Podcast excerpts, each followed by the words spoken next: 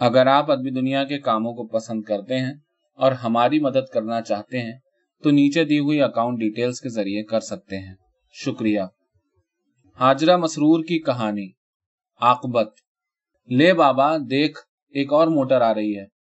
رہٹ پر بیٹھے ہوئے خانو کی چابک بیل کی پسلیوں میں گڑی کی گڑی رہ گئی اور رہٹ کے چکر کے ساتھ اس کی گردن مڑتی ہی چلی گئی۔ سبزی ترکاری کی بڑی بڑی کیاریوں میں پانی کی نالیاں درست کرنے والے بوڑھے نے آنکھیں مچمچا کر سڑک کی طرف دیکھا اور زور سے بولا ہاں اب بڈھا مر رہا ہے نا۔ پہلے تو برسوں کوئی نہ آتا، اب موٹروں پر موٹریں بھر بھر کر آ رہی ہیں۔ حصے بکرے جو کرنا ہے۔ ہاں ہاں یہ آل اولاد بھی بڑی بے ایمان چیز ہے۔ کالے رنگ کی بڑی سی کار دھول میں اٹی، ہچکولے کھاتی، قریب سے گزری۔ تو خانو اور اس کے بابا نے ماتھے پر ہتھیلی سامنے کر کے اپنے حساب بے حد اپ ٹو ڈیٹ سلام کیا۔ سنا ہے شہر میں مالک کے سب بچے ننگے سر پھرتے ہیں اور بیبیاں برقع بھی نہیں اوڑتی خانو نے للچا کر موٹر کو دیکھا، جس میں پہلے آنے والی موٹروں کی طرح شیشوں پر رنگین پردے چنے ہوئے تھے۔ اب موٹر اس کائی زدہ حویلی کے احاطے میں داخل ہو رہی تھی، جس کا طرز تعمیر اس سارے ماحول میں بڑا اجنبی سا لگتا تھا۔ لو جی آخر کو بڑے پوتے بھی پہنچ ہی گئے۔ بوڑھے ریٹائرڈ فوجی رمضان علی نے کھاٹ پر سے اٹھ کر سیلوٹ مارا اور پھر اباؤٹ ٹرن ہو گیا تاکہ موٹر میں آنے والی بیبیاں زنان خانے کی ڈیوڑی میں داخل ہو جائیں۔ رمضان علی بیک وقت اس حویلی والے کی زمینوں کا منتظم بھی تھا اور حویلی کا چوکی دار بھی۔ جب وہ موٹر کے دروازے بند ہونے کی آواز کے ساتھ مڑا تو دیکھا جمیل میاں اپنا ڈاکٹروں والا بیگ اٹھائے۔ سیدھے ڈیوڑی کی طرف جا رہے ہیں۔ پہلے ادھر آؤ بیٹا جمیل۔ مردانہ بیٹھک سے ابا جان کی روب دار آواز ابھری تو وہ بادل ناخواستہ ادھر ہی مڑ گئے۔ اونچے کٹاؤ دار محرابی برامدے سے گزر کر وہ لمبے سے سہدرے کمرے میں داخل ہوئے، جس کے ہرے رنگ کے دانے دار شیشوں سے مزین دروازے بند تھے۔ اور کمرے میں ٹھنڈا اداس اندھیرا تھا، جو دھوپ سے آئے ہوئے جمیل کی نظروں میں کچھ زیادہ ہی گہرا تھا۔ درمیان میں اونچی نقشین آبنوسی میز تھی۔ وہ اس سے ٹکراتے ٹکراتے سنبھلے اور پھر اپنا بیگ اسی پر رکھ دیا، مگر اس کے ہینڈل پر سے ہاتھ نہ اٹھایا۔ کمرے میں ڈاکٹر جمیل کے ابا کے علاوہ دونوں چچا، پھوپھا اور کئی پھوپھی زاد اور چچا زاد موجود تھے۔ وہ سب الگ الگ شہروں سے آئے تھے، اس لیے ایک دوسرے سے آگے بڑھ کے ملے اور سلام دعا کی۔ راستہ بہت خراب ہو گیا پچھلی برسات میں۔ ہم تو بہت پریشان ہوئے۔ تمہاری موٹر کے ٹائر تو پنکچر نہیں ہوئے جمیل میاں۔ پھپھا نے پوچھا جی نہیں تو کیا حال ہے دادا میاں کا؟ جمیل نے سوال کیا۔ سب کے چہروں پر مایوسی کا سایہ لہرا گیا۔ سہیل بیٹا، تم پہلے منہ ہاتھ دھو لو اور چائے پی لو۔ بڑے چچا نے بڑی شفقت سے کہا۔ جی میں پہلے تو دادا میاں کو دیکھ آؤں۔ اجازت ہے؟ جمیل نے بیگ ہاتھ میں اٹھاتے ہوئے کہا۔ یہ ڈاکٹر صاحب بھی تو ان کے پاس سے اٹھ کر ادھر آئے ہیں۔ جمیل کے ابا نے اطمینان دلانا چاہا تو جمیل نے اتنے بہت سے چہروں میں ان ڈاکٹر صاحب کا چہرہ تلاش کرنا شروع کیا اور وہ کونے میں چھپر کھٹ پر گاؤں تکیے کے سہارے بیٹھا نظر آ گیا۔ مطمئن پرسکون چائے کے ہر بھوٹ پر اپنی سفید مونچھے سوارتا چہرہ۔ جب دادا میاں کا حال اتنا خراب ہے تو پھر ڈاکٹر کو ہر وقت ان کے پاس ہونا چاہیے۔ جمیل نے کہنا شروع کیا، مگر بات تیزی سے کٹ گئی۔ جی جناب آپ نہیں سمجھتے کچھ۔ میں بیس سال سے ان کا علاج کر رہا ہوں۔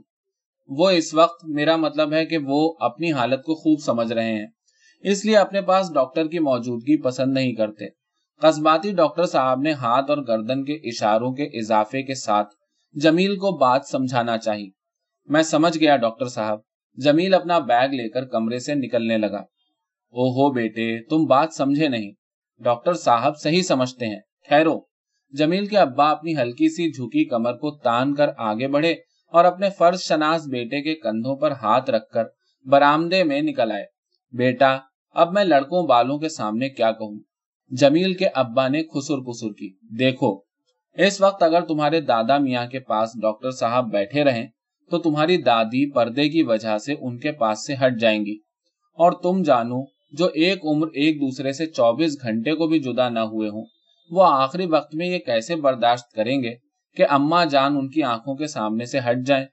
تم نئے زمانے کے لوگ ان کی محبت کو کیا سمجھو گے؟ ارے، آج صبح سے تو ان کی آنکھیں بس تمہاری دادی پر ہی جمی ہیں، جیسے کچھ کہنا چاہتے ہوں اور کہہ نہ سکتے ہوں۔ میں ابھی سب کو ان کے کمرے میں جانے سے منع کر آیا ہوں، اور یہ سب کہتے کہتے جمیل کے ابا کی آواز بھر گئی۔ جی جی میں سمجھ گیا، ابا جان۔ میں تو بس ایک منٹ کو انہیں دیکھوں گا۔ شاید کوئی نیا علاج سمجھ میں آ جائے۔ میرے سامنے سے تو دادی کو نہیں ہٹنا پڑے گا۔ بس ایک نظر دیکھا ہوں جمیل نے سر جھکا کر درخواست کی۔ اچھا جاؤ بیٹا۔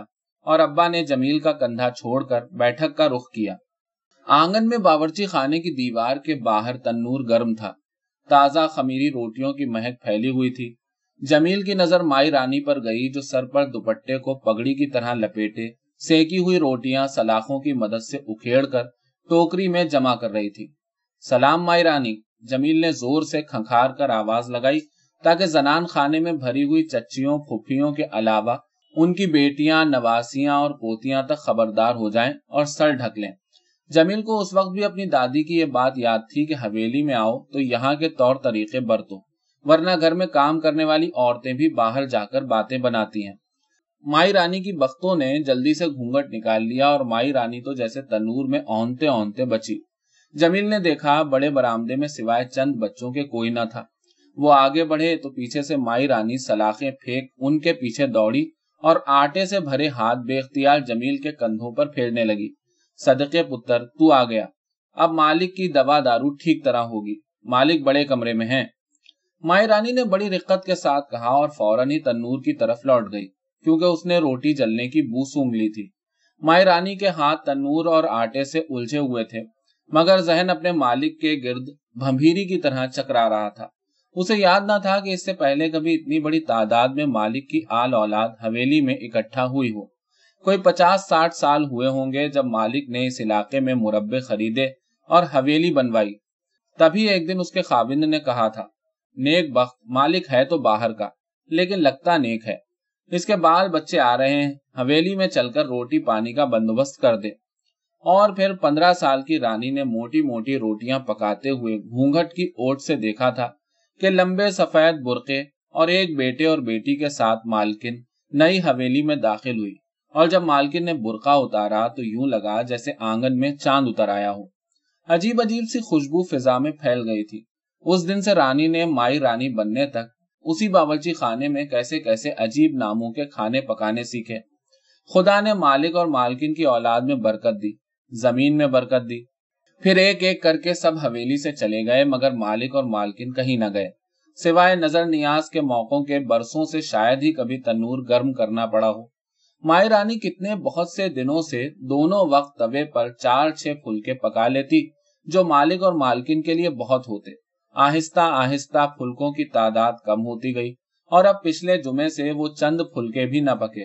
مالک بیمار ہے تو پھلکوں کی کیا ضرورت ہے؟ مالکن کہتی ہیں، اللہ جانے مالک کے لیے جو یخنی بنتی ہے، اس میں سے مالکن دو گھونٹ پیتی بھی ہیں یا نہیں؟ ان آٹھ دنوں میں مالکن کا رنگ لٹھے کی طرح سفید ہو گیا۔ پھر بھی کیا رکھ رکھاؤ ہے مالکن کا؟ گھر میں بچے آئے ہیں، اس لیے روز فجر کے وقت ہی بتا دیتی ہیں کہ آج یہ پکا لو۔ مالک کے بیمار پڑتے ہی درخت میں جھولا ڈلوا دیا کہ ننھے بچے بہلے رہیں گے، ورنہ اپنی ماؤں کو تنگ کریں گے۔ جانے انہیں کیسے معلوم ہوا کہ مالک کی اس بیماری پر ساری آل اولاد اکٹھا ضرور ہوگی؟ اور آج؟ آج تو سب سے عجیب بات ہوئی، سویرے ہی بولی رانی، آج آٹا زیادہ گوندنا ہاں آ، اللہ نے مالکن کا دل کیسا پہنچے ہوئے فقیروں جیسا بنایا ہے، ورنہ سبھی نے کہا تھا کہ جمیل میاں نہیں آ سکیں گے۔ انہیں فرصت کہاں اپنے مریضوں سے اور اب وہ آ گئے اتنی دور سے۔ مائی رانی نے کراچی شہر کی دوری کا اندازہ کرنے کے لیے نیلے آسمان کی طرف نظریں اٹھائیں تو حویلی کی چمنی پر ایک چیل کو بیٹھے دیکھا۔ شوہ شوہ۔ مائی رانی نے گرم سلاخ لہرا کر چیل کو دھمکایا، مگر وہ نہ اڑی۔ ارے، اس منہوس چیل کے دیدے پھوٹ گئے ہیں۔ ابھی ذرا دیر پہلے تو صدقے کا کالا بکرا بوٹی بوٹی ہو کر تمہارے پیٹوں میں چلا گیا۔ اور اب کس فکر میں ہو؟ شو مائی رانی بڑبڑا کر چیل کو قائل کرنے لگی۔ اما روٹی تنور سے نکال، کیا آپ کوئلہ بنائے گی؟ بختوں نے آٹے کے پیڑے بناتے ہوئے جھنجلا کر کہا۔ مائی رانی چابی کے کھلونے کی طرح جھک جھک کر کے تیزی سے تنور سے روٹیاں برامد کرتی ہوئی بڑبڑائی۔ بختو، تو ہی اٹھ کر اڑا دے اس کم بخت کو۔ اسی کمرے تلے تو مالک پڑا ہے، مجھے تو وہم ہوتا ہے۔ مالک کے بال بچے اس وقت کی روٹی تو کھا لیں، پھر تو اللہ کی مرضی۔ آخر ہم نے ان کا نمک کھایا ہے۔ مائی رانی نے اپنی بھیگتی ہوئی آنکھیں اپنے گھٹنوں پر پہنچی اور پانی میں ہاتھ بھگو کر دھپا دھپ تنور میں روٹیوں کی نئی کھیپ جڑنا شروع کر دی۔ مگر بختو آٹے کے پیڑے بنانے میں اتنی مصروف تھی کہ اس منہوس چیل کو صرف گھورنے پر اکتفا کر سکی، جو ابھی تک چمنی پر اڈا جمائے تھی۔ میرے بیاہ پر سبھی کچھ تو دیا تھا مالکن نے۔ آج تک نہیں سنا کسی زمیندار نے اپنے کمیوں کو بیاہ پر سونا بھی دیا ہو۔ کیسے بھاری کنگن تھے۔ ان پر کام بھی ایسا تھا کہ دور دور کے گاؤں والے دیکھنے آئے تھے وہ کنگن۔ بختو ٹھنڈی سانس بھر کر دھیرے دھیرے کہنے لگی۔ ہاں تو تو کنگن لے کر سسرال چلی گئی تھی۔ ادھر پرلے مربوں والے رانا صاحب مالک سے جھگڑنے آئے تھے۔ موٹر میں بیٹھ کر بولے، تم کمیوں کی عادت بگاڑ رہے ہو۔ تم پشتینی جاگیردار ہوتے تو ایسا نہ کرتے۔ آج سونا دو گے تو کل یہ حویلی مانگنے آ جائیں گے۔ ارے کیا کیا بتاؤں؟ ارے اماں، ہزار دفعہ یہ قصہ سنا چکی ہو اب چھوڑو بھی بختو آہستہ سے بولی۔ اچھا تو لے، یہ نہیں سنا ہوگا تو نے۔ رانا صاحب کی بات مالکن کے کان میں پڑی تو سدے میں گر کر روتی تھی اور کہتی تھی اللہ نے سب کو بنایا، کوئی اونچا نہیں، کوئی نیچا نہیں، کوئی اچھا نہیں، کوئی برا نہیں۔ مائی رانی نے اپنے حساب کنگنوں کے سلسلے میں ایک اور انکشاف کیا۔ چھوڑ اما اب وہ کنگن ہی کہاں رہ گئے میرے پاس؟ بیچ کھائے اس کے باپ نے۔ بختوں نے اپنے ہاتھ ملا کر آٹے کی مروڑیاں چھڑاتے ہوئے اپنے سب سے چھوٹے بیٹے کی طرف شکایت آمیز نظروں سے دیکھا جو سہن میں بکھرے ہوئے سوکھے زرد پتے اکٹھے کر رہا تھا۔ اسی لمحے ہوا کا ایک تیز جھونکا آیا اور ننے کا کرتا گھٹنوں سے اٹھ کر بادباں کی طرح اس کے جھکے ہوئے سر پر تن گیا۔ اسے اپنے انہماک میں اپنے نچلے دھڑ کی براہنگی کا احساس بھی نہ ہوا۔ مگر بختوں دوڑی ننے کا کرتا قابو میں کیا اور ان بچوں کی طرف دیکھا جو برامدے میں تختوں کے چوکے پر بیٹھے ننے پر ہنس رہے تھے۔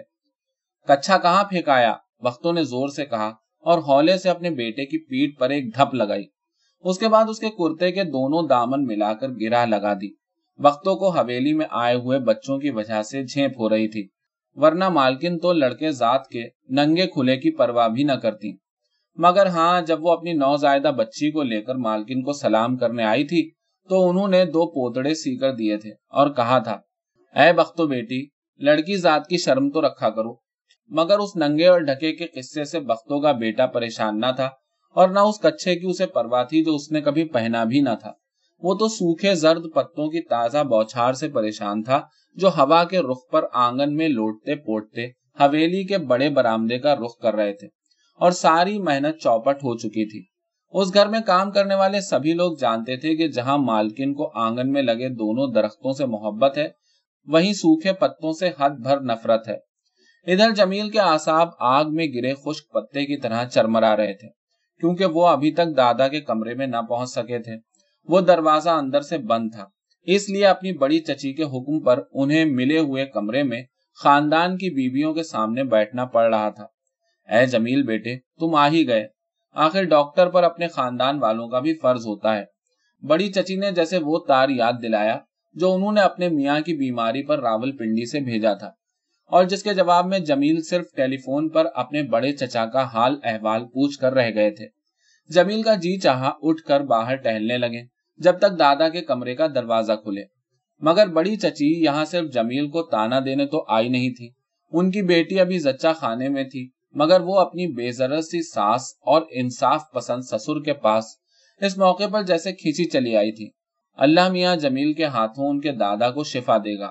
بڑی چچی نے مہندی سے رنگے بالوں پر دوپٹہ جماتے ہوئے کہا، موت تو برحق ہے بھابھی۔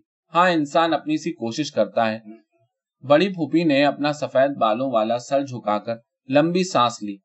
اور پھر دیکھیے، ابا جان تو گھنٹوں اسی آنگن میں اما جان کے ساتھ واک کرتے نہ تھکتے تھے۔ اس عمر میں۔ اور اب جیسے سارا دھڑ بیکار ہو گیا۔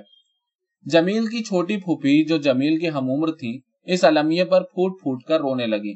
وہ ایک دور دراز کے ضلع کے گرلز اسکول کی ہیڈ مسٹریس تھی اور انسپیکٹرس کے دورے کی خبر گرم تھی۔ مگر وہ اپنی فرشتے جیسی اما جان کو آنے والے صدمے میں تنہا کیسے چھوڑ سکتی تھی ارے چھوٹی پھوپھی، آپ تو پڑھی لکھی ہیں جی کو سنبھالیے۔ جمیل کی بیوی نے چھوٹی پھوپھی کو گلے لگا لیا۔ مگر چھوٹی پھوپھی اس ہمدردی پر اور بھی آنسو بہانے لگی۔ ہائے، میری اما کا کیا ہوگا؟ وہ ابا کے بغیر کیسے جیئیں گی اکیلی؟ وہ دھیرے دھیرے فریاد کرنے لگی۔ ساری زندگی ہم نے تو یہی دیکھا کہ ہماری اما جان نے اس گھر میں داخل ہونے کے بعد باہر قدم نہ نکالا۔ خاندان میں کسی کے بیاہ کا موقع آتا تو اپنے ہاتھ سے لکھ بھیجتی جی چاہے تو اس حویلی میں برات اتارو یا یہاں سے بارات لے جاؤ۔ تمہیں اختیار ہے اب میں کہاں گھر سے نکلوں؟ کسی کے گھر زچگی ہونے والی ہوتی تو لکھتی، آنا چاہو تو یہیں آ جاؤ، تمہیں کوئی فکر نہ کرنا پڑے گی۔ اب بھائی جس کا جیسا جی چاہے کرے، نہ کبھی کسی سے کوئی گلا نہ شکوا جمیل کی بڑی پھوپھی بولی، مگر سب کا حق بھی تو پہنچا دیتی ہیں، یہیں بیٹھے بیٹھے۔ شادیوں پر اپنے ہاتھ سے سیے ٹکے جوڑے، پیدائش پر ننے ننے کرتے ٹوپیاں۔ جمیل کی چھوٹی چچی نے یاد دلایا۔ ارے دنیا کہتی ہے، ساس سسر جان پر سوار رہتے ہیں۔ بھائی ہمارے ساس سسر نے تو ہمارے گھر میں جھانکا بھی نہیں۔ اور جو ہم یہاں کبھی آتے تو ہمیں مہمان بنا کر بٹھا دیا جاتا۔ اللہ صحت دے میرے سسر کو۔ ہم جانے لگتے تو چاول گندم کی بوریاں ساتھ کر دیتے۔ ہم سے تو کبھی کچھ مانگا ہی نہیں۔ حالانکہ ماں باپ کا اپنے بیٹوں پر بڑا حق ہوتا ہے۔ جمیل کی بڑی چچی نے یوں کہا جیسے اپنے گناہوں کی تلافی کر رہی ہوں۔ میں نے کئی بار کہا اما جان لاہور چلیے، اتنا بڑا شہر ہے، اتنا خوبصورت، روشنیوں سے جگمگاتا، دیکھ کر حیران رہ جائیں گی آپ۔ تو ہنس کر یہی کہتی ہاں بڑا اچھا ہوگا۔ اپنا اور میرا رنگ روپ دیکھو۔ نہ بابا، میں تو یہاں کی کھلی ہوا سے نہ جاؤں گی۔ بڑی پھوپھی نے بولنا شروع کیا تو چھوٹی پھوپھی دوپٹے سے آنکھیں اور ناک پوچھتے ہوئے بول پڑی، اور میں ضد کرتی کہ چل کر میرا اسکول دیکھیے، کیسی بادشاہت کرتی ہوں۔ تو ہمیشہ جواب ملتا، اللہ مبارک کرے۔ تمہارے بابا کو کس پر چھوڑ کر جاؤں؟ اور جب ابا جان کو ساتھ لے کر چلنے کی بات ہوتی تو کہہ دیتی، یہاں کا خیال کون کرے گا؟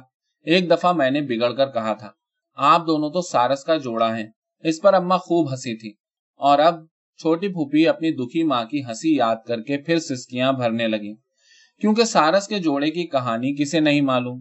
کہتے ہیں، ایک مر جائے تو دوسرا بھی بے کھائے پیے یوں ہی کھڑے کھڑے مر جاتا ہے۔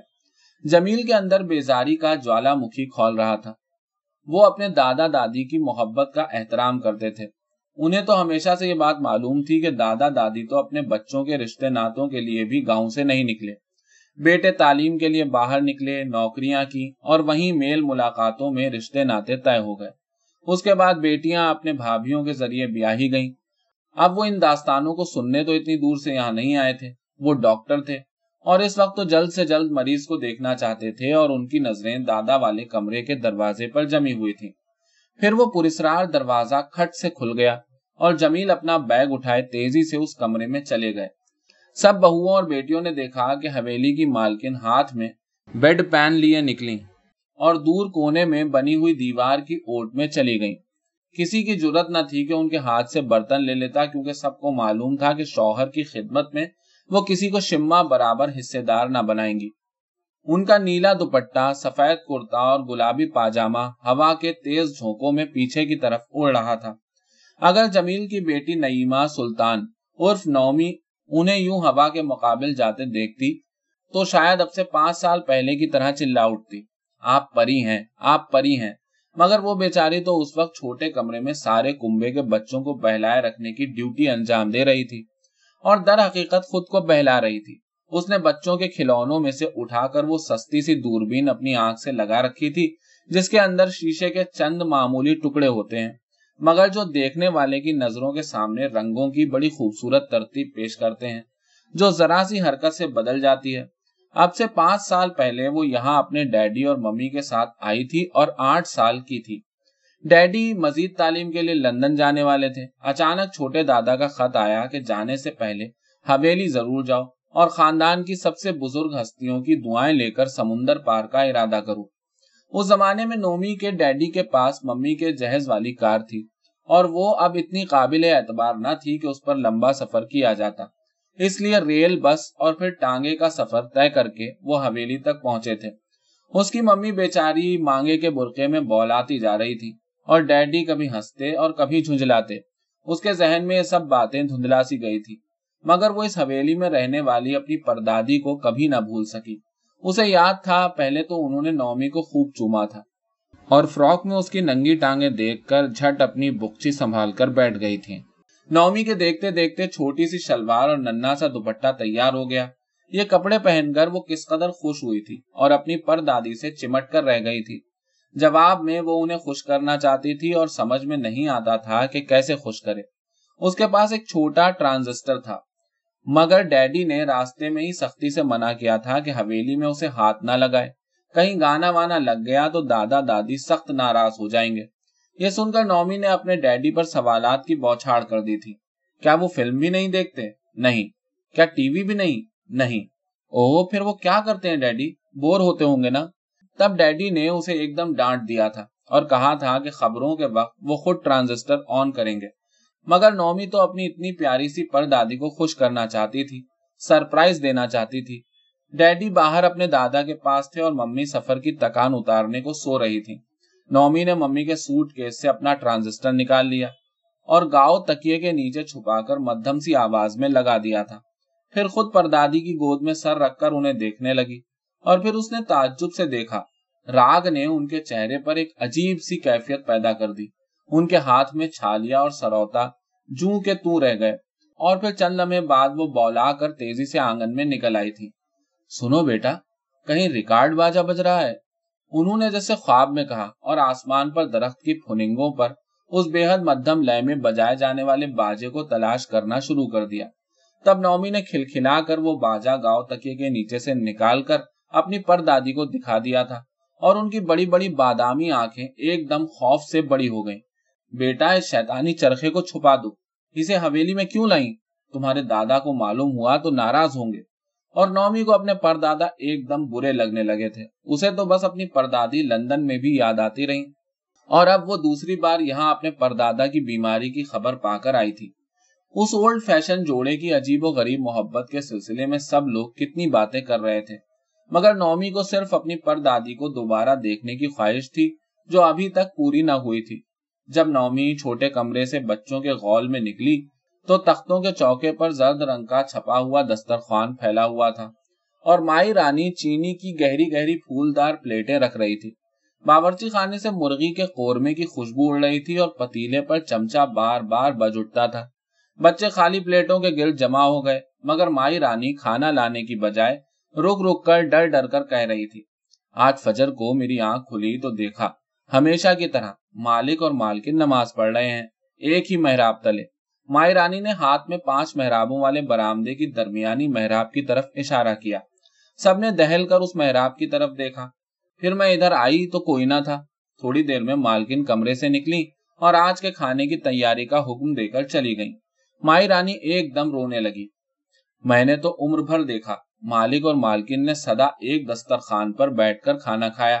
سدا اکٹھا اس آنگن میں ٹہلے، مگر نماز کی چوکی تو الگ الگ تھی۔ ارے میری آنکھیں اندھی ہو جائیں، آج فجر کو میں نے یہ کیا دیکھا؟